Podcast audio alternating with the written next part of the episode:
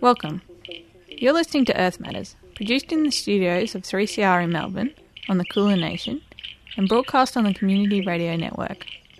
We're bringing you environmental and social justice stories. I'm Corey Green. Today on the show, we're going to celebrate a victory for the environment.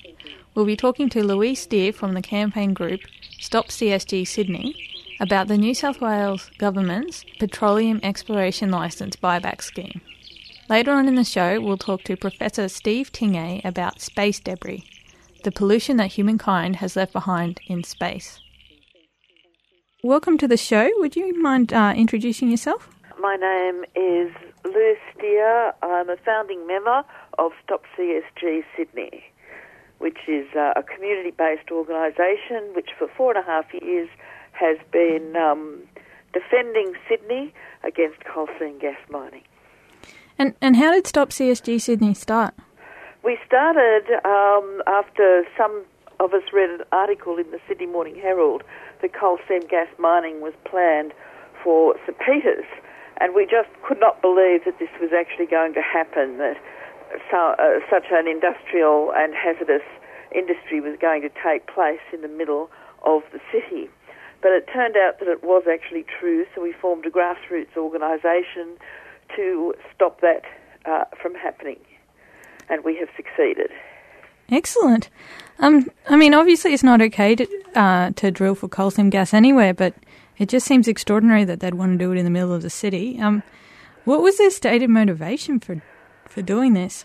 Well, what had happened was the previous government uh, issued coal seam gas licences for $1,000 each over 85% of New South Wales. Uh, it's very little known that coal mining used to be undertaken in Sydney, the Balmain area, and in fact under Sydney Harbour, hmm. and that stopped in about 1960 uh, when when the seams ran out, um, because Sydney sits on a huge coal seam, uh, coal, coal coal seam, which goes from uh, Newcastle to Wollongong, and Sydney's in the middle of that. But uh, of course, it's quite insane to plan to do anything like that in the middle of a built up area. Um, and that was what they were planning on doing. Mm. It was too, the area was the Udola dump site, aka Alexandria landfill in St Peters, and it was 200 metres away from Sydney Park, where the Kurnell pipeline goes through. The Botany Aquifer runs underneath, and of course, it was close to people's homes and, and to uh, other factories and things like that. So it was completely incompatible with the existing use of uh, of that area. And um, so you got the cancellation of uh, PEL 463, which is pretty exciting. Uh, congratulations on that. Yes, we've been working on that for, for, for all of that time, for four and a half years. But you did it. But and we did it, and we did it by mobilising the local people, getting um, the local councils on side, in particular City of Sydney and Marrickville councils, um, who once we explained the situation to them, became on side and and um, and helped us with our with our fight. And of course, um, the thousands of people in the area, they really didn't know what they were taking on when they took us on. um, and now they're buying back um, more of these petroleum exploration licenses. What do you make of the buyback scheme? Well, so far so good. Um, the present government says that they have cancelled 70% of the licenses, or licenses over 70% of the state, more accurately, which uh, so that now there are still licenses over 15% of the state. Now that is a great victory, but it's still not good enough. And why it's not good enough is this: because the areas where those licenses still are are prime farming land, which should be retained for farming and not for coal seam gas mining, which is very detrimental to the environment. Um, for example, while PEL 463, which extends from Rooty Hill down to Bundeena and out as far west as Penrith, has been um, uh, cancelled, much to our joy, PEL 2, which adjoins it and covers Woronora Dam, Warragamba Dam, and Cataract Dam is still on foot. And uh, coal seam gas mining has been taking place in the PEL 2 area in Camden for over 10 years by AGL. very little known when they first started, totally unregulated when they first started, and um, now they have housing built up to within 200 metres of the coal seam gas wells, which is really, really inappropriate. It was legal at the time to do it, but um, you know, whoever thought that was a good idea is really, you know, insane, quite honestly. Mm. Is all of the Sydney um, drinking water catchment protected now? There have been some areas excised to protect the drinking water catchments, but it is the view of Stop CSG Sydney that this does not go far enough because it doesn't cover the runoff into the dams and it does not give sufficient protection to the catchment areas. As a result of pressure from our organisation and other related organisations such as uh, Stop CSG Illawarra and Lock the Gate Alliance, they did change the boundaries from the 200 metres that was originally um, planned to two, two kilometres away from developments have to be two kilometres away from the dams. But that is still not far enough because of the way the fracking um, is done, because it extends through the rock strata for long um, for, for long distances, and uh, the chemicals used to uh, in the fracking process will pollute the water supplies. There is no question of that. The most serious chemicals have now been banned by the New South Wales government, which is another victory. But there's still a whole bunch of other chemicals that um, that are used that are still uh, toxic carcinogens and uh, we oppose the use of any of those, or in fact of fracking at all. So you don't think that there could be um, safe coal seam gas mining? No, it's our view that uh, coal seam gas mining can never be safe because of the uh, damage to the land. Um, all around the world, it has increased earthquakes. For example, um, in uh, Arkansas, in uh, I think 2013, they had um, 2,000 earthquakes in a year, and it's not a known earthquake zone. In Oklahoma, they have discovered that um, earthquakes have increased dramatically as a result of fracking. Even in England, as a result of fracking in Blackpool, they had earthquakes, a place where they've never had them before.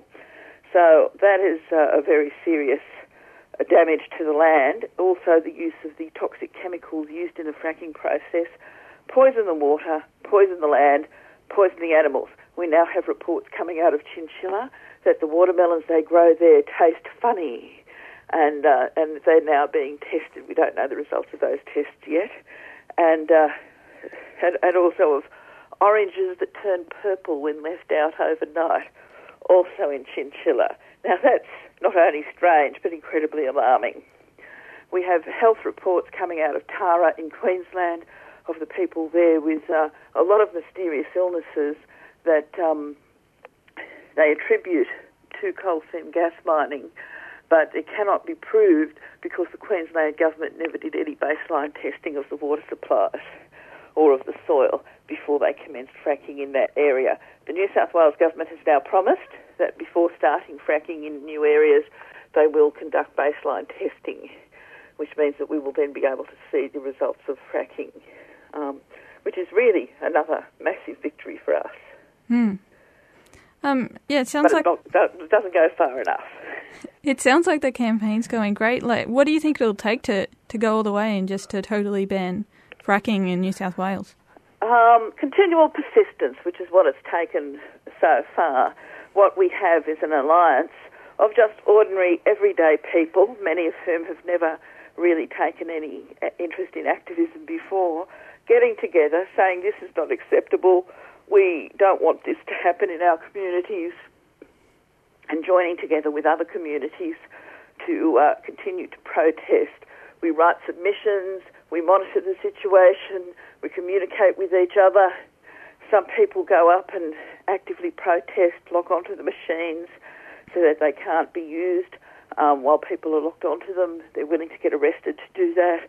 Everyone has a part to play in the protest and the activism, but um, and and uh, we've got this far simply because of the number of people involved and the um, uh, and the persistence of the people involved. And uh, once you know what you once you've learnt this much about coal seam gas mining, you realise that you cannot, that there is nowhere safe in anywhere in the country um, for, for it to happen because it will damage the environment and the water supply everywhere, particularly as Australia is so dependent on artesian water. Most of the Australian water supply is underground, which a lot of people don't really realise the Great Artesian Basin goes under New South Wales and Queensland and is the major water supply for those states. And if that water is tainted, polluted, or depleted in any way, then um, we will be facing perpetual drought, which is something they're now facing in California, although wow. that's due to other reasons um, than fracking, because they banned fracking there. Given that there's actually only so much uh, fossil fuels that we can we can dig up and burn before we um, destroy the planet with climate change, which I assume is part of what's happening in California. Why do you think that they're going after this hard to reach coal seam gas? Well, they're doing it because it's the death throes of the fossil fuel industry. Um, coal seam gas has been locked up for millions of years. Uh, for a very good reason, because by locking it up, it's methane gas, and methane gas is a greenhouse gas. Yeah. It actually contributes to the carbon in the environment, and it contributes to the um, warming effects of climate change. By locking it up in the rocks, it created the pleasant, temperate climates for most of the world to live in. By unlocking it, we're unlocking a very dangerous genie out of a bottle. There are alternatives. Sustainable energy sources are very well developed and um, are being implemented in many places around the world. Um, and it's simply because it's certain vested interests um, want to drag the last drop of fossil fuels out of the earth before uh, it becomes um, unsustainable and uneconomic to do so, that they're doing this. 85% of coal seam gas, if mined in Australia already, is not used for the domestic market. It is not stockpiled for the domestic market. It is exported to China. And um, that is actually going to be changing because China is now dealing with its own climate change issues and its own pollution issues and is now building sustainable energy at a great pace and um, switching from coal to sustainable energy. And that change will be affected very quickly, I think, in China. So uh, a lot of the interests that are now buying coal seam gas licenses are Chinese interests. So we'll actually have the strange situation that we will be buying our own gas back from China because they won't be using it in China anymore. They'll be selling it to us instead because we'll be the last holdout in the fossil fuel world. Mm. If if if things don't change. However, I'm hopeful, and I'm hopeful because four and a half years ago we would never have thought that we would have got this far in bringing in regulation, the creation of the Office of Coal Seam Gas to oversee and monitor the mining industry and to prosecute and enforce the regulations, and um, and the buyback of the coal seam gas licences over a large part of New South Wales. That is tremendous progress in a short time. Mm. So I'm very hopeful that we will be able to continue making progress as long as we um, keep the pressure up. It only needs to be for a few more years because um, the economic environment will then change so much that sustainable energy will be the obvious choice, and um, even the federal government will have to recognise that and take steps to convert to it. One of the aims of Stop CSG Sydney is to achieve a moratorium on unconventional gas mining until a Royal Commission is held. Um, are you happy with the final report of the independent review of coal seam gas activities that was published last September? Um, happy with it in what way? Uh, do you think it uh, could take the place of a Royal Commission? No. And the reason for that is because the Royal Commission um, takes sworn evidence uh. um, in public. And what that means is people have to swear to things. That's one reason they're avoiding a Royal Commission, is because there is no scientist, probably in the world, who would be able to swear to the fact that coal seam gas mining is um, not detrimental to the environment. this was made very clear in the chief scientist's report, both her interim report, which is very extensive, and her final report, where she referred to um, best practice and superb best practice. Now, at that time, there was no such thing as best practice of any kind anywhere in the world. Hmm. And um, the government has gone some way to developing um, regulations to manage coal seam gas mining, but that still does not alleviate the actual issue of the damage that it actually causes to the environment and to public health. Mm. Um, thanks for coming on the show. Oh, it's always a great pleasure. People can get involved by Googling Stop CSG Sydney um, or Sydney Residents Against Coal Seam Gas. We're on Facebook as Stop CSG Sydney and as Sydney Residents Against Coal Seam Gas. And we're on, um, uh, and we have a website as well called Stop CSG Sydney. So Google us, Stop CSG Sydney. You'll find those references, click on them, and then you'll find out how to get involved because we have uh, monthly meetings and we have um, regular events. Great. Thank you very much. Thank you. Bye. Bye bye. You're listening to Earth Matters, bringing you environmental and social justice stories. I'm Corey Green. That was Louise Steer from the community campaign group Stop CSG Sydney talking about the New South Wales Government's Petroleum Exploration Licence buyback scheme. The human species has done a spectacular job of polluting every part of planet Earth, but did you know that it goes beyond that? Estimated millions of pieces of space debris are orbiting the planet, left over from space missions and satellites. At the remote Murchison Wide Field Array in Murchison, West Australia, Professor Stephen Tingay has led a team of scientists in tracking this space junk. Can you please introduce yourself? I'm Professor Stephen Tingay. I'm Director of the Curtin Institute of Radio Astronomy at Curtin University in Perth.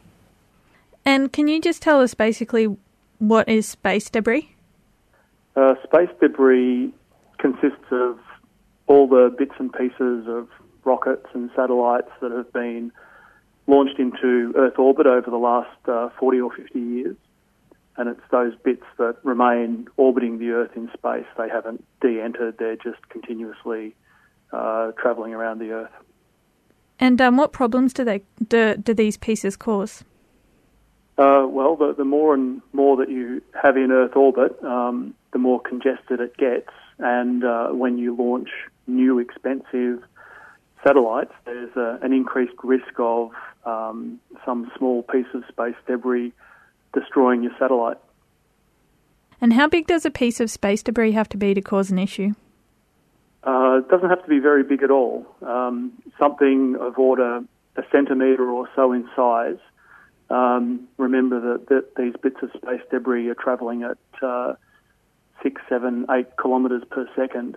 Um, at that speed, even something small can do a huge amount of damage to uh, a satellite or um, for example, uh, International Space Station or something like that. And um, how long do the pieces of debris last in orbit? Well, depending on what sort of orbit they're in, they can last. Uh, they can last essentially forever. So there are bits of space junk up there now that are 30, 40 years old, um, and uh, these are in high enough orbits that the atmospheric drag doesn't have an effect, and they they essentially stay out there forever. How can this affect people on Earth? Well, we rely these days uh, very, very heavily on um, infrastructure in space, such as uh, communication satellites, uh, GPS, um, the satellites that are used to monitor weather and um, um all sorts of scientific experiments. So we're very heavily reliant on things that are in space. Um, uh, so if a communications satellite gets uh, destroyed, for example, then that would have a, a real effect on people trying to use uh, satellite-based uh, communication systems. But it turns out that the more debris you have, um, actually the greater the chance of having uh, debris colliding with each other. So when you have two defunct satellites smashing into each other, that produces a massive cloud of debris. So the, the debris sort of multiplies over time, and you can get to the point where you have a, a runaway scenario where um, there are so many collisions that the low orbit just becomes unusable. So we definitely don't want to get into that position because it means that it will be very difficult to uh, have new and expensive uh, satellites orbiting to do new things if you can't use that orbit. Can you use a higher orbit? Well, for some things, yes, but um, for many things, you need to have uh, a low Earth orbit. Um, um, so that's where the majority of the space debris exists because most stuff is most useful uh, in the low Earth orbit, and so that's the most congested part of space at the moment. With your project, the way that you were tracking this space junk was quite interesting. Can you please explain it for the audience? Yeah, so I've, I'm not a I'm not a uh, someone who's worked on space junk for a long time. I'm I'm an astrophysicist. Uh, we've built a new telescope, uh, a radio telescope, in the middle of Western Australia. The the primary mission for this telescope is to look back in time to the first uh, billion years of the universe when the first stars and galaxies were being uh, born. But um, we've discovered a really interesting uh, secondary use, if you like, for the telescope, and that is to track and monitor space junk. So we do this in an interesting way. Um, our telescope receives uh, radio waves at what we call low frequencies, and this includes the FM part of the uh, radio spectrum. So I guess you guys are broadcasting on FM radio today. So when you broadcast this program, the radio waves go out from your tower and they're received by people sitting on the Earth's surface um, uh, for many, many kilometres. But many of your radio waves are disappearing out into space, never to be seen again.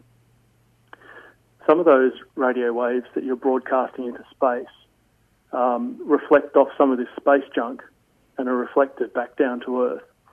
So what we've done is use uh, FM transmitters near Perth. Uh, we use the Triple J transmitter. Um, and the radio waves that that transmitter produces get broadcast up into space uh, where they hit some of the space junk um, for 500 kilometres above the Earth's surface. And then those radio waves are reflected back down to Earth. And we're actually able to detect those reflected radio waves with our radio telescope and that allows us to make images of the space junk as they travel um, in their orbits. So it's a form of radar, um, but it comes completely for free because the FM radio stations are broadcasting all the time, uh, and we're simply sitting there observing the universe all the time. So we can we can see the space junk as it travels uh, through our field of view, and it, it's a very interesting new capability for uh, detecting new junk, characterising the orbits, um, and especially when you have these breakup events where two satellites collide, uh, figuring out what's happening in the aftermath of that. So what we've actually found is that the combination of uh, the laser tracking, the high frequency radar, and the Murchison uh, wide field array provides a sort of suite of capabilities that, that cover all the different possibilities really nicely. So uh, that's that's the way that we're approaching it as uh, one of a number of complementary facilities around Australia. So obviously you're tracking um, space junk and uh, satellites can move out of the way of, of bigger pieces of space junk. Um, but are, are there also some solutions that people are working on to reduce the space debris? Yeah, there's a, a, huge amount of work going on to to um, come up with methods to reduce the amount of space junk. So I think every every uh, rocket that carries a satellite or, or mission into space uh, these days has to have a predetermined plan for how they're going to deorbit um, the material that goes with it. So, for example, if you're launching a satellite, you can't just launch it and then just leave it up there forever. When you launch it and it's finished its mission or it's finished its job over a number of years, uh, then you've actually got to um, have a method of pushing it back down into the atmosphere and, and deorbiting it and making it land in an ocean or something to uh, to get it out of space. So there are, there's a whole policy framework uh, that's agreed internationally to try and um, reduce the amount of new space junk. Um, there's not a lot you can do about existing space junk. There are some pretty wild ideas about launching satellites that actually go around and collect the space junk and, and then deorbit to take it out of orbit.